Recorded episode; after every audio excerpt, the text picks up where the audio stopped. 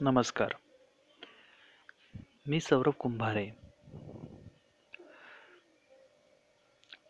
आयुर्वेद या विषयावर वैद्य सुचित्रा कुलकर्णी यांनी लिहिलेला तरुण भारत यामधील एक लेख वाचतोय. लेखाचं नाव आहे ब्राह्म मुहूर्त म्हणजे काय असतं रे भाऊ? थोडक्यात लेखाचा परिचय. शालेय जीवनात शाळेच्या ठराविक वेळेमुळे मुलांचंही एक नियमित वेळापत्रक बनून जातं. एकदा का त्यांनी कॉलेजमध्ये प्रवेश केला की यांना पंखन शिंगे एकदमच फुटतात. आणि मग मैं अपनी शादी में ना जाऊ मेरी मर्जी. इतकी टोकाची मनमानी चालू होते. त्यांची एक मोठी घातक सवय असते सकाळी उशिरा उठण्याची. तर ब्राह्ममुहूर्त सकाळी उठण्याची वेळ आणि आजची तरुणाई. यावर हा लेख आधारित आहे. युवा वयातले रुग्ण ही आम्हा वैद्यांसाठी एक मोठी समस्या असते. नको त्या वयात झालेला आजार वृत्तीतील बेफिकिरी वाचन आणि श्रवण यांच्या अत्यंतिक अभावामुळे असलेलं घनघोर अज्ञान तरी आपण सर्वज्ञ असल्याचा वृथा गंड उपचार आणि पथ्यपालन करण्याची लाज. व्यसनाधीन होताना ही लाज कुठे जाते काय माहिती? त्यांच्या विश्वात स्वतःसाठी हितकर वागणं हे म्हातारपणाचं. तर व्यसन करणं हे पौरुषत्वाचं प्रतीक मानलं जात असावं कदाचित. आणि हितांच्या सल्ल्याकडे पकाऊ उपदेश म्हणून दुर्लक्ष करण्याची सवय. त्यांना काही सांगणं म्हणजे सव्वा तीन वाजवणं. घड्याळात सव्वा तीन वाजतात तेव्हा दोन्ही काटे एकावर एक असतात. तसं हे युवक ज्या कानानं ऐकतात म्हणजे आपण बळजेबरीनं ऐकवतो त्याच कानाने ही गोष्ट बाहेर काढतात. दुसऱ्या कानानं बाहेर काढणे इतकंही आपल्या सल्ल्याला ते आत प्रवेश देत नाहीत. शालेय जीवनात शाळेच्या ठराविक वेळेमुळे मुलांचंही एक नियमित वेळापत्रक बनून जातं.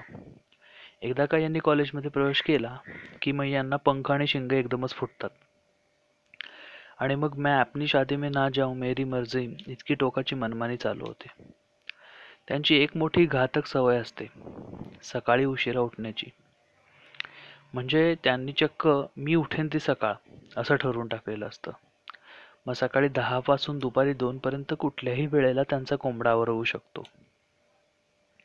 दुपारी दोन? अगं ही उठायची वेळ झाली का? समोर बसलेल्या निर्जाला मी विचारलं.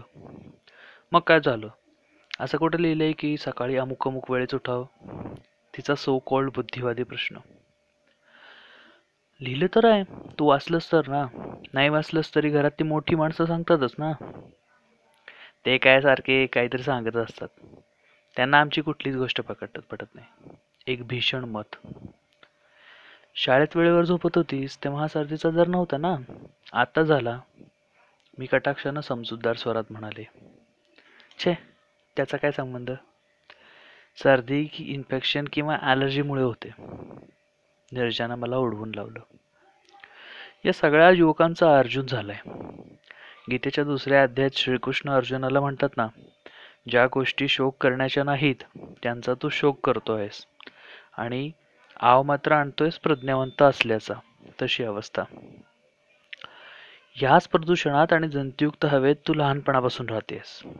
मग आत्ताच असं काय झालं की तुला सर्दी व्हायला लागली? म्हणजे तुझं खाणं पिणं आणि दिनचर्या यात काहीतरी दोष असणारच ना? असे नाना वकिली मुद्दे काढून निर्जावर सकाळी लवकर उठण्याचा मानसिक संस्कार करावा लागला. तिच्यासमोर ज्या गोष्टी डोकसाठी गोटे डोकेफोड करावी लागली ती माझ्या भाच्याला मात्र स्वानुभवातून झक्क समजली. माझा एक भाचा युवा पिढीचा प्रतिनिधी आहे. अस्ताव्यस्त आणि बेशिस्त. काही दिवसांपूर्वी तो त्याच्या शाळेच्या एका शिबिराला गेला.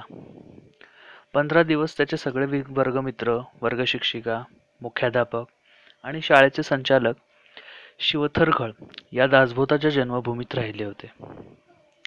घरी सकाळी उठवण्यासाठी एका माणसाचा कमीत कमी एक तास खाणारा हा मुलगा तिकडे पंधरा दिवस काय दिवे लावणार अशी काळजी घरातल्यांना सगळ्यांनाच होती. पण महाशय तिकडून परत परतले ते परिवर्तन होऊनच. आमचा तर विश्वासच बसत नव्हता. गळीत रोज त्यांना सकाळी पहाटे पाच वाजता उठवत असत. तू किती वेळा हाकेला उठत होतास? हात नाही ना टेकले तुझ्या पुढे कोणी? आम्ही त्याला विचारलो.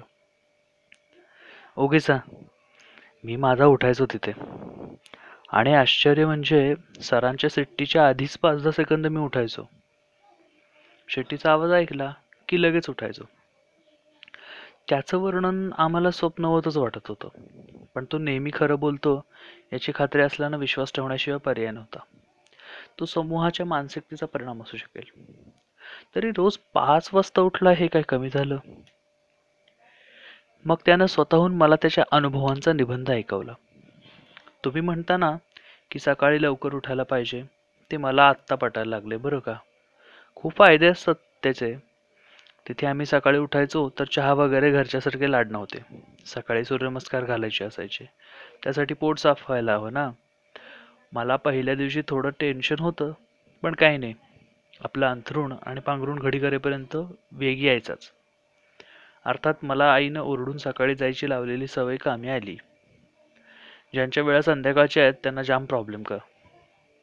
करतात आपली अर्धा ना वीस वीस मिनटं. माझं पोट साफ झालं की शरीर एकदम हलकं व्हायचं आणि नमस्कारांना उत्साह यायचा. घरी कसं उठल्यावर अंग दुखत असतं जड होतं डोकं जड असतं आळस येतो. आईनं नमस्कारांची बळजबरी केली की राग येतो. तिथं असं काहीच नाही व्हायचं. शरीर एकदम हलकं वाटत होतं. त्यामुळे माझे नमस्कारी तू म्हणतेस तसे रेखीव बघण्यासारखे व्हायचे. आता मोबाईल असता तर तुला दाखवायला रेकॉर्डिंगसुद्धा करून ठेवता आलं असतं.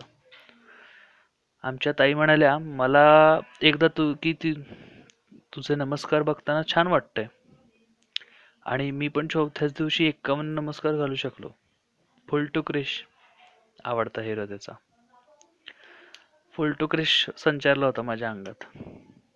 एरवी सकाळी उठल्यावर मला कसं घशात सर्दी खवखव नाकात थोडी सर्दी असं जाणवतं ना. त्यावेळी गरम गरम काहीतरी प्यावंसं वाटतो म्हणून मी आईकडे चहाचा हट्ट करतो. चहा प्यायला की लगे व्यायाम करता येत नाही. म्हणून आई तो देत नाही.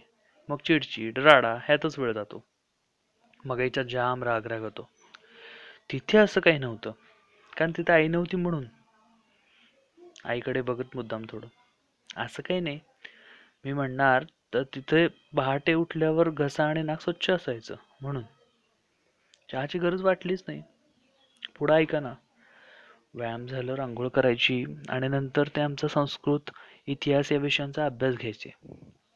तुला माहिती का संस्कृत किती मस्त? पण ते भूगोल इतिहास वगैरे मला आवडत नाही. झोपच येते यार ते वाचताना. पण आता असं काही झालं नाही. मी एकदम टकटकीत होतो तिथं. तेव्हा मला जाणवलं की एखादं बोर पिक्चरसाठी आपण जागू शकतो. तर एखाद्या बोर विषयासाठी सुद्धा जागू शकतो ना? ते शक्य आहे. हाईट म्हणजे आम्ही इतके सगळे उद्योग केल्यावर आम्हाला न्याहारी मिळायची. खाऊन झाल्यावर घरात बघितलं तर साडेआठ वाजलेले. कसं शक्य आहे? घरी तर सा साडेआठ वाजता सकाळी आमची मारामारी असते. काहीही न करता साडेआठ वाजले कसे मला काही कळलं नाही. आणि तोच प्रश्न विचारून आई मला हैराण करून सोडते. कंटाळा आणि अनुत्साह यांनी वैतागलेला असतो आणि डोळ्यात तर सगळी राहिलेली कामं दिसत असतात. तू म्हणते ना वेळेचं नियोजन जमायला पाहिजे. फक्त सकाळी ते लवकर उठल्यानं ते आपोआप होत होतं वगैरे. ते खरंच होत होतं तिथं. मला काहीच करावं लागत नव्हतं. नो टेन्शन ॲट ऑल ब्राह्ममुहूर्तावर म्हणजे सूर्योदयापूर्वी दोन अडीच तास उठण्याचे जे जे फायदे तू मला सांगायचीस ना ते ते सगळं मी तिथं स्वतः अनुभवलं. त्याचं हे मनोगत ऐकून मला अगदी गंगेत घोडं न्यायलाचा आनंद झाला. तू खूप छान तर्क लावून तुझे अनुभव सांगितलेस रे. आता यावरून धडा घ्यावा म्हणजे झालं मी म्हणाले. त्यावर त्याचा खटाळपणा अजून बाकी होता.